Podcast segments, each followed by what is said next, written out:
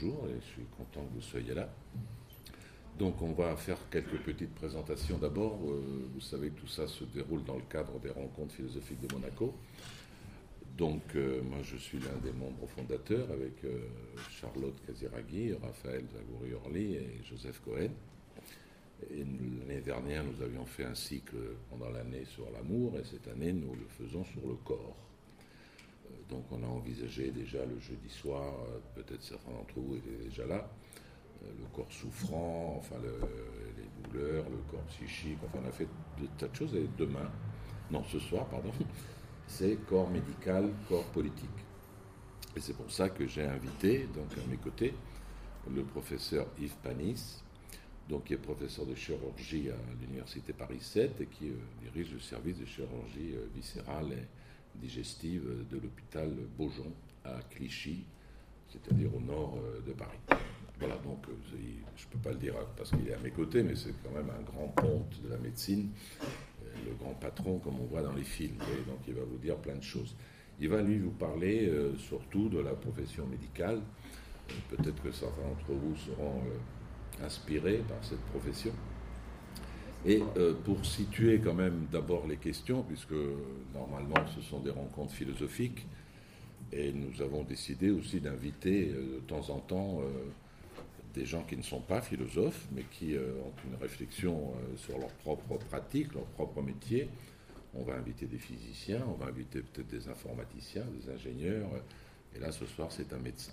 Mais je voudrais d'abord dessiner un peu un cadre philosophique pour que euh, on ne s'éloigne pas trop donc de notre propos, parce qu'il paraît, oui, le, moi je suis Robert Maggiori, j'ai oublié de vous dire mon nom il semble que médecine, euh, philosophie, ce soit des choses assez éloignées l'une de l'autre. En réalité, euh, ce n'est pas du tout le cas. Euh, médecine et philosophie sont nées en même temps.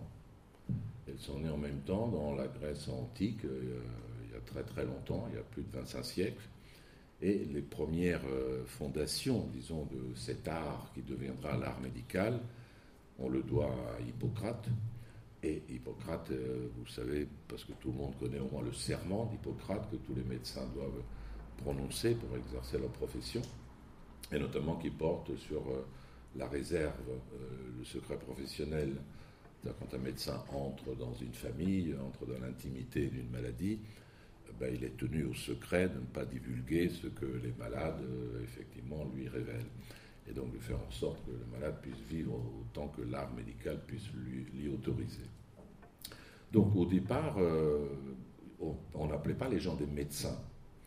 Euh, tous ceux qui savaient quelque chose, euh, c'était des philosophes.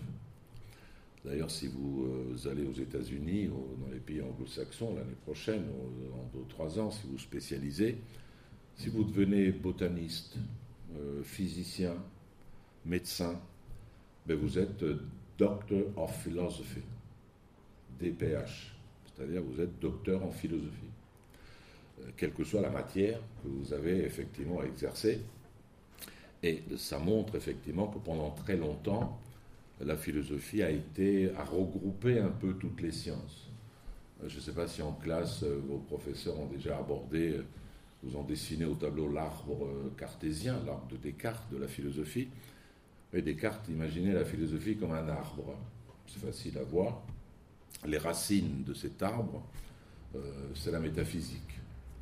C'est-à-dire les grandes questions, les grandes questions sur les principes, sur Dieu, sur l'âme, etc.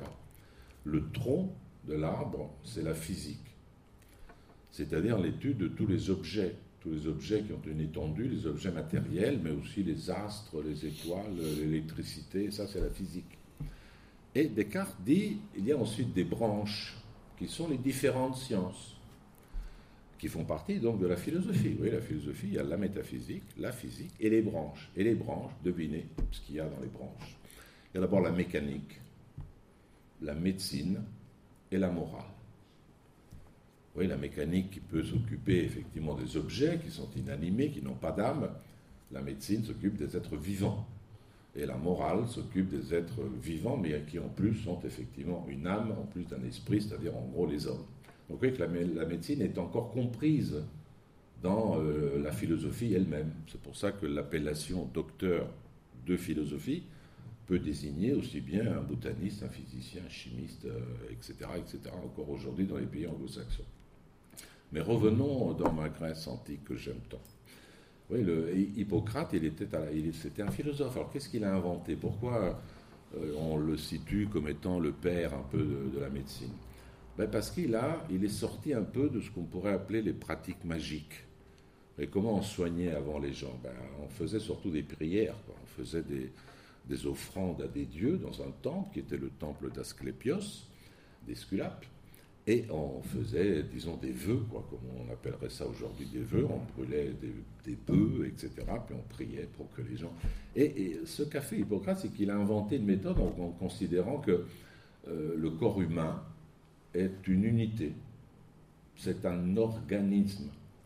C'est-à-dire que toutes les parties se tiennent et concourent au bon fonctionnement de l'ensemble.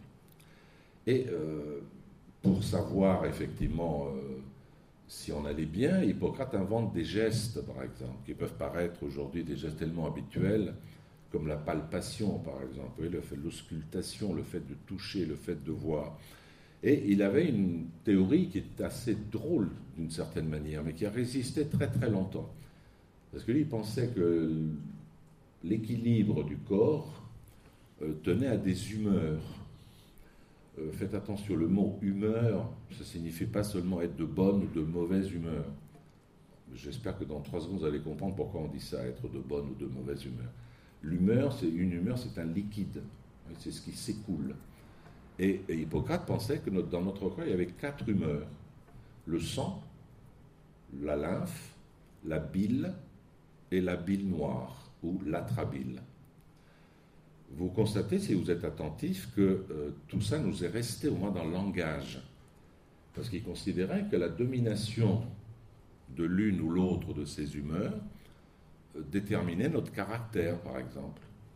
Et vous constatez qu'en français, comme d'ailleurs en espagnol ou en italien, on parle de quelqu'un qui est sanguin, qui a un caractère sanguin.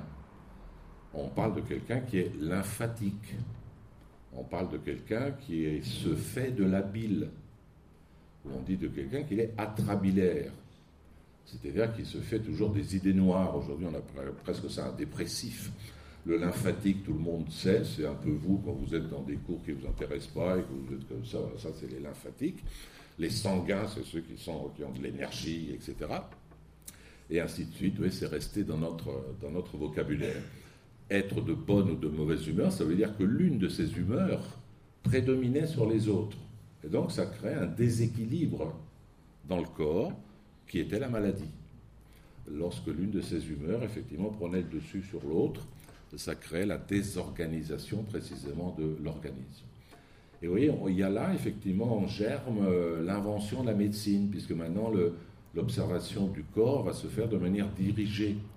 C'est pas seulement, bon, euh, mon oncle il est malade, je vais essayer de lui faire un sacrifice à l'hôtel d'Asclépios, maintenant on va tenter de rétablir en buvant du chaud si on a froid, etc., en inversant les caractères.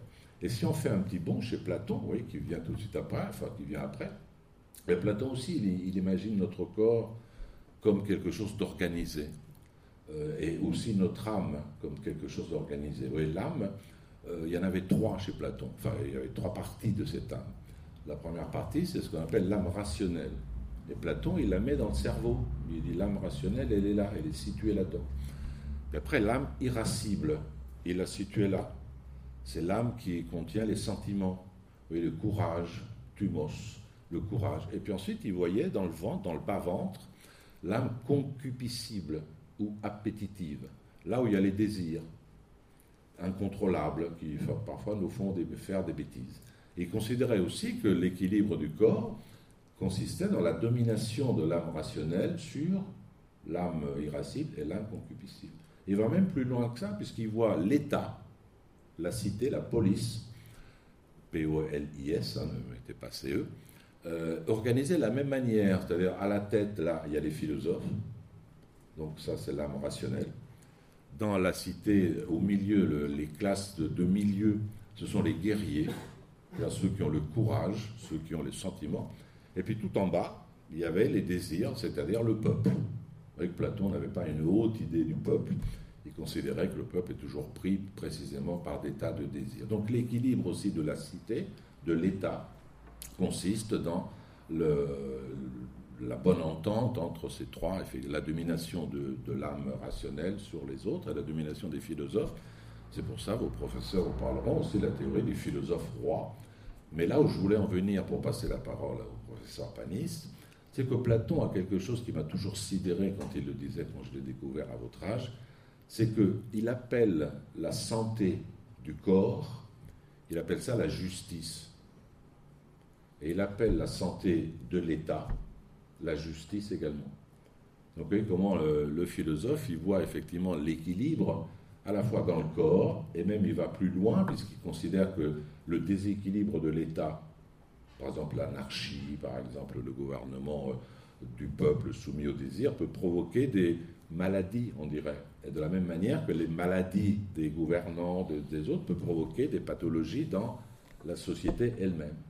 Alors depuis, vous savez bien que la médecine et la philosophie se sont séparées lorsqu'on a inventé des méthodes expérimentales d'exploration du corps. Et paradoxalement, au bout de 25 siècles, vous voyez que de nouveau, il y a une association entre la philosophie et la médecine qu'on trouve dans toutes les questions qu'on appelle de bioéthique. C'est-à-dire des questions qui, euh, naissent de phénomènes médicaux et qui exigent euh, une réflexion philosophique, euh, au sens où un médecin sait ce qu'il doit faire, mais peut-être il ne sait pas s'il doit le faire. Par exemple, un malade en fin de vie, le médecin sait qu'il ne pourra pas aller en arrière, qu'il va vers sa mort, est-ce qu'il faut abréger sa vie ou pas? Vous voyez que la question faut-il n'est pas une question médicale. Ce n'est pas euh, avec la science médicale qu'on résout la question. Du coup, toutes ces questions sur euh, l'euthanasie, des tas de questions comme ça, euh, refont se remarier effectivement la philosophie et la médecine.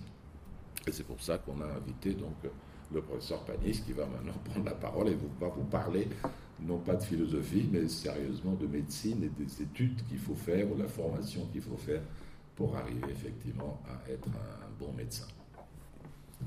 À vous. Je vais juste peut-être mettre le. Peut être médecin en ayant 6 au bac en philosophie, hein, ce qui est mon cas. Bon. Euh, c'est pas bien. On peut, quand même s'en sortir. Euh,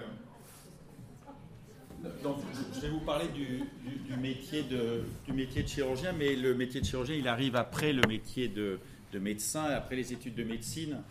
Et donc, euh, je peux parler des études de médecine que j'ai faites aussi, évidemment. Juste pour juste quelques images sur la chirurgie, parce que l'image de la chirurgie, elle est, ça c'est un dessin d'un dessinateur qui s'appelle Serre, qui rigolait du chirurgien qui s'énerve mais on voit un peu toute la thématique de ce métier violent, qui peut être violent, où il y a du sang, et qui donc, notamment chez les gens qui font médecine, peuvent, rebuter totalement. C'est-à-dire que c'est horrible de faire de la chirurgie, ou au contraire, c'est génial de faire de la chirurgie, mais il y, a, une relation qui peut être euh, un peu passionnelle sur ce métier. Et, vous voyez, par exemple, ça, cette diapositive euh, a été utilisée par des gastro-entérologues de mes amis pour montrer ce que c'est que la chirurgie peut-être en rigolant, mais, mais quelque part, ils l'ont fait quand même dans des, dans des, euh, des congrès scientifiques, de dire, ah ben, on va vous parler de la chirurgie, le docteur Panix va vous parler de la chirurgie, hop, petite diapo pour dire que c'est violent.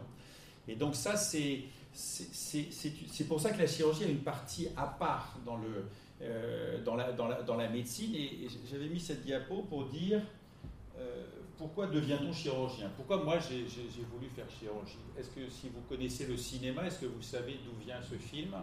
Ce film, c'est vous êtes un peu trop jeune pour ce film. Ce film, c'est MASH, qui n'est euh, pas un film euh, comme ça euh, un peu bébête, qui a eu Palme d'Or à Cannes en 1970, donc c'est un, grand film du cinéma, mais où ce gars-là est, chirurgien pendant la guerre de Corée, et il est, tout ce qui tout ce qui représente le chirurgien qui peut énerver tout le monde, c'est-à-dire qu'il fait des blagues vulgaires, il court un peu derrière les infirmières, mais il fait de la chirurgie, et en plus il fait du golf. Et donc moi j'ai voulu faire chirurgie à cause de ce film-là, parce que je trouvais que ce type-là représentait un peu tout mon idéal, enfin pas pour tout, mais disons pour la chirurgie, et qu'il avait ce côté un peu héros. Voilà. Et c'est vrai que la chirurgie, les gens... Euh, aiment ce métier. Aiment ce métier parce que, et notamment la raison principale du métier de chirurgien, peut-être un peu moins dans le métier de médecin, c'est le côté palpable des choses. C'est-à-dire que le patient a une tumeur le lundi, on l'opère le mardi, on enlève la tumeur, le mercredi, il n'y a pas de tumeur. C'est-à-dire que c'est quelque chose qui est immédiat, qui est quelque chose qui est efficace. Ça ne marche pas toujours, mais qui est, euh, si, je mets en balance par rapport au métier si, vous aimez les soins, si vous, aimez, si vous avez envie de faire médecine, et j'espère qu'il y en a, parce que moi, en tout cas, j'ai cette passion pour ce métier, et je pense que j'espère euh, vous donner envie et pas vous dégoûter. Et eh ben, par exemple, un médecin qui s'occupe d'hypertension artérielle, il va dire bon ben bonjour madame, on va vous donner le traitement, puis on va vous revoir dans trois mois, puis on va vous revoir dans six mois. Il y a ce côté de suivi qui n'a pas l'instantanéité de peut-être du métier de chirurgien où on agit avec ses mains. Et le fait d'agir avec ses mains, c'est un travail manuel. La deuxième chose importante, c'est que c'est un travail manuel. C'est-à-dire qu'il faut aimer le travail manuel. Ce n'est pas qu'un travail manuel, mais ça, en plus de peut-être la réflexion dans la tête, ce, côté manuel. On fait des choses avec ses mains. Et si on fait des choses avec ses mains, comme quand on fait un tableau, quand, quand on fait une sculpture, on peut être content du bel ouvrage, on peut être content de ce qu'on a fait, ce qui d'ailleurs euh, la relation de ça, le suivi de ça, c'est qu'on reproche aux chirurgiens un peu un ego un peu surdimensionné, c'est-à-dire que euh, euh, on est les meilleurs. quand je dis on, c'est pas forcément moi, mais on pense qu'on est les meilleurs parce qu'on est chirurgien, parce qu'on sait faire et qu'eux savent pas faire. Et ce, cette vision des choses fait que explique en partie explique en partie toute la, guerre entre guillemets qui est entre les médecins et les chirurgiens. C'est-à-dire que pour euh, pour, résumer, on a envie de dire que le médecin va dire que le chirurgien est un débile, à qui on dit d'enlever une boule.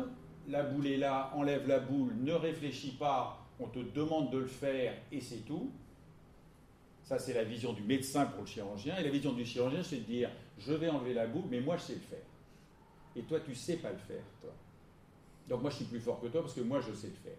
Et donc, cette, vision un peu conflictuelle, elle existe depuis euh, toujours, depuis Platon peut-être, et elle n'a pas changé, je peux vous dire.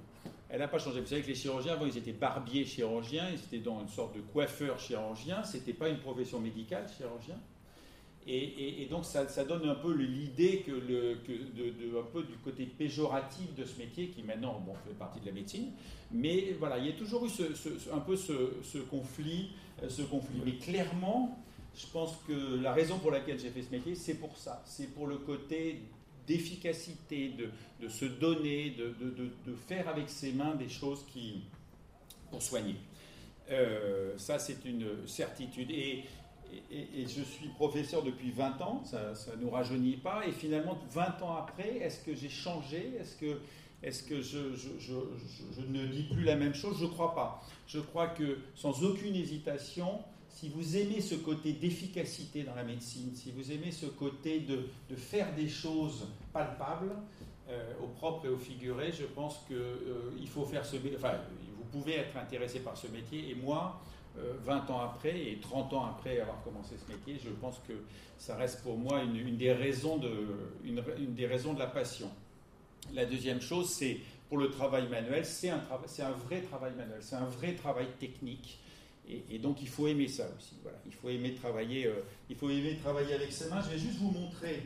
Je vous rassure, de, c'est pas dégoûtant. Deux images de ce que représente. Moi, je suis chirurgien euh, digestif, c'est-à-dire que j'opère, j'opère le ventre.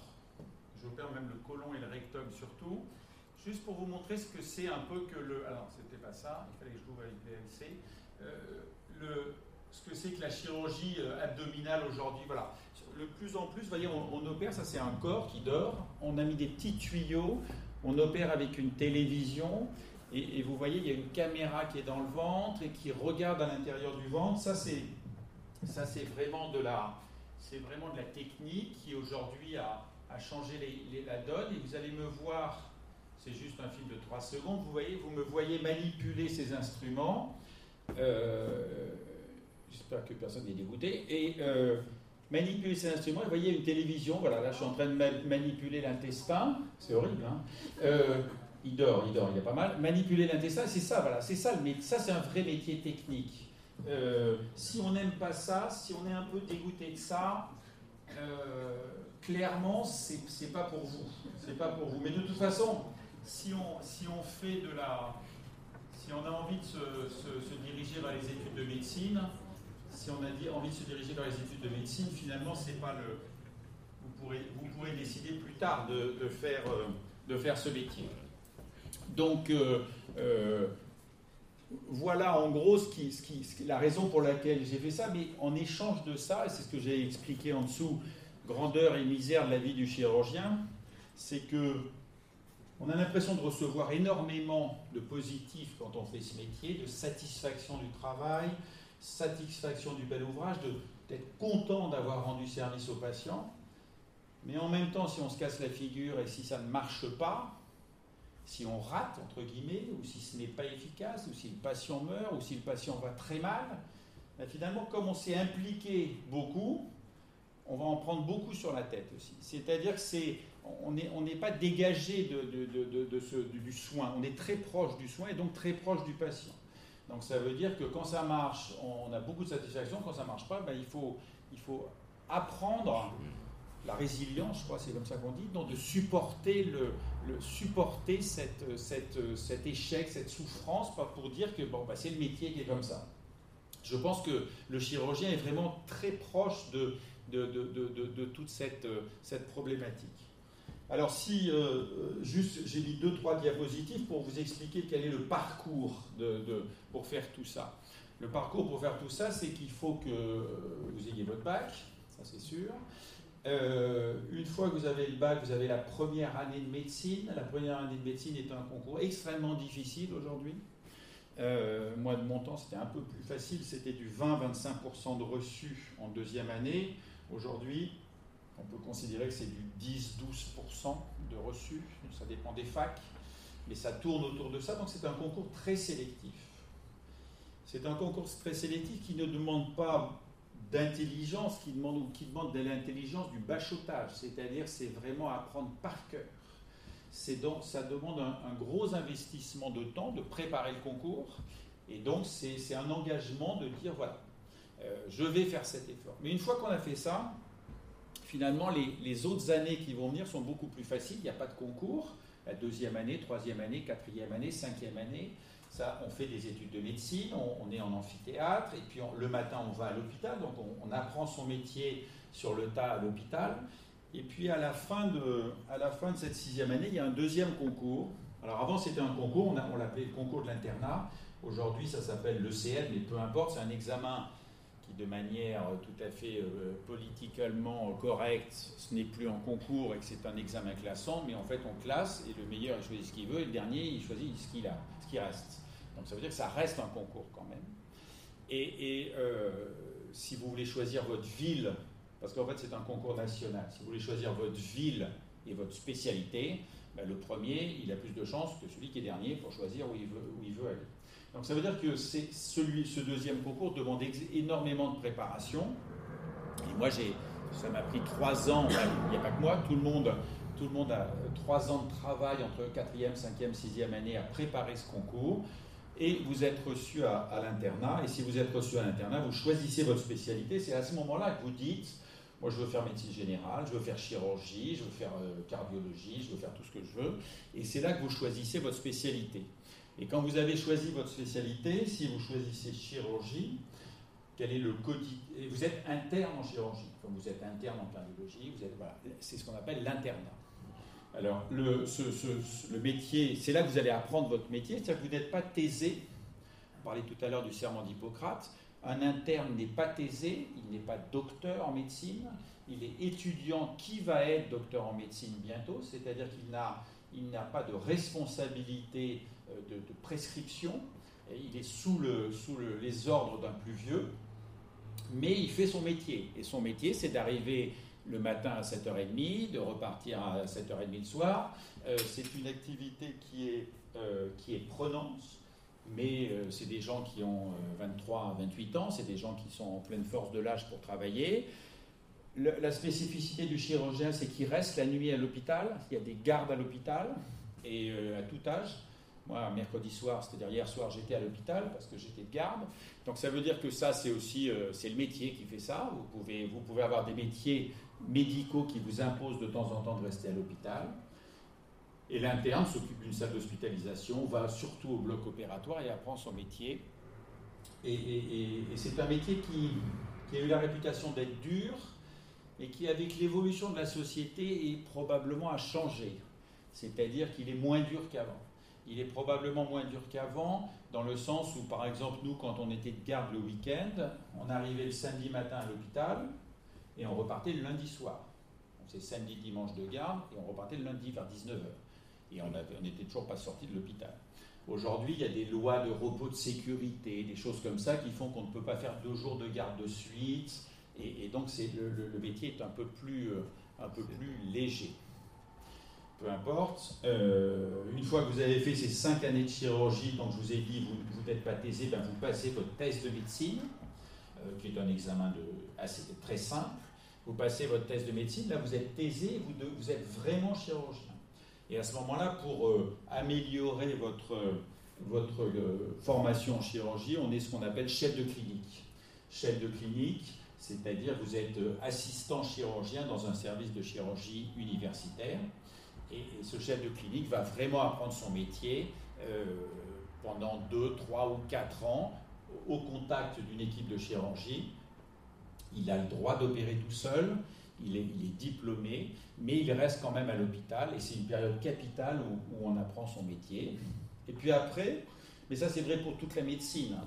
c'est-à-dire quelle que soit la spécialité que vous faites, vous avez trois options dans la médecine. Première, en tout cas en France, Première option, vous voulez rester dans un hôpital universitaire, ce qu'on appelle les CHU, si vous centre hospitalier universitaire. Si vous êtes dans un CHU, c'est que vous avez vocation à faire de la recherche, de l'enseignement et du soin.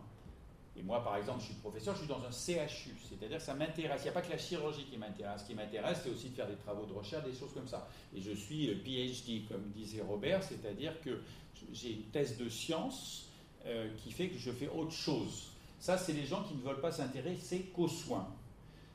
Deuxième possibilité, vous dites, moi, j'adore l'hôpital, j'aime cette ambiance de l'hôpital, je vais être dans un groupe, dans une équipe, et donc je reste à l'hôpital, mais la recherche ne m'intéresse pas, et donc vous êtes en centre hospitalier général, ce qu'on appelle les CHG. Euh, centre hospitalier général, par exemple, Nice, c'est un CHU, Cannes, c'est un centre hospitalier général. Voilà un exemple dans la région, si j'ose dire. Euh, de, je ne dis pas Monaco parce que je ne sais pas exactement le statut de Monaco. Mais disons, entre Nice et Cannes, voilà, voilà les différences. C'est-à-dire qu'il n'y a pas de côté péjoratif, simplement, ce n'est pas un hôpital universitaire, mais on fait que du soin. Enfin, troisième possibilité qui est très importante en France, c'est l'activité libérale en clinique privée, puisqu'aujourd'hui on considère que la chirurgie, c'est 50% de la chirurgie est faite en, clinique, euh, en clinique privée. Donc si on résume tout ça, voyez, j'ai pris mon, parcours personnel. Eh ben, j'ai commencé en 1985 euh, mon internat, mais j'ai commencé en 1979, mais j'ai oublié les études de médecine. J'ai commencé en 1979 les études de médecine, 1985 l'internat. Puis vous voyez que euh, l'internat, normalement, c'est 5 ans, mais moi j'en ai redemandé 2 ans de plus parce que de temps en temps, les gens font des années supplémentaires pour faire de la recherche et tout ça. Vous voyez, je suis parti un an à San Francisco pour faire un PhD, pour faire de la, de la recherche à l'étranger. Ça, c'est quand on, est, on, a vocation à, faire des métiers universitaires, une carrière universitaire, on, voyage. Ça, c'est un côté sympa. J'ai été chef de clinique et puis après, j'ai été professeur. Finalement, si, si vous reprenez 1979, le début des études de médecine jusqu'à professeur des universités, ça fait quasiment une, une vingtaine d'années de parcours mais il faut bien comprendre que je n'ai pas été étudiant 20 ans. C'est-à-dire qu'à partir de l'internat, vous vous, levez le matin à 6h30. Si vous faites chirurgie, il faut être habitué à se lever tôt. Ça, je sais, c'est difficile. Mais à force, on s'habitue. C'est vrai que dans un hôpital, le premier qui arrive, c'est le chirurgien. C'est une réalité. Les médecins commencent leur, journée un peu plus tard, mais le chirurgien commence tôt en, général ses, affaires. Et la semaine d'un chirurgien, voilà, la semaine d'un chirurgien, c'est ça. C'est-à-dire qu'il y a de la consultation. Ça, c'est ma semaine, mais la consultation, de la chirurgie. Consultation, c'est quand vous voyez les patients qui viennent de l'extérieur, comme dans un cabinet. Ils viennent de l'extérieur, vous dites, bon, ben, lui, il faut l'opérer, toc, toc, toc. Mais et ça, c'est les, consultations, c'est très important. L'activité de chirurgie, mais par ce que je vous disais, c'est que j'ai aussi une activité universitaire qui fait que, que je viens parler aujourd'hui, qui fait que j'écris des papiers, des choses comme ça. Et, c'est une activité qui est prenante. Je, cite souvent Coluche, qui est un de mes maîtres, qui disait que euh, je travaillais à mi-temps 12 heures par jour. C'est un peu la réalité. La réalité, c'est ça. C'est que c'est un métier qui est très prenant, mais qui n'empêche pas, euh, pas du tout une vie, euh, une vie familiale strictement normale. Ce n'est pas du tout ce n'est pas du tout incompatible.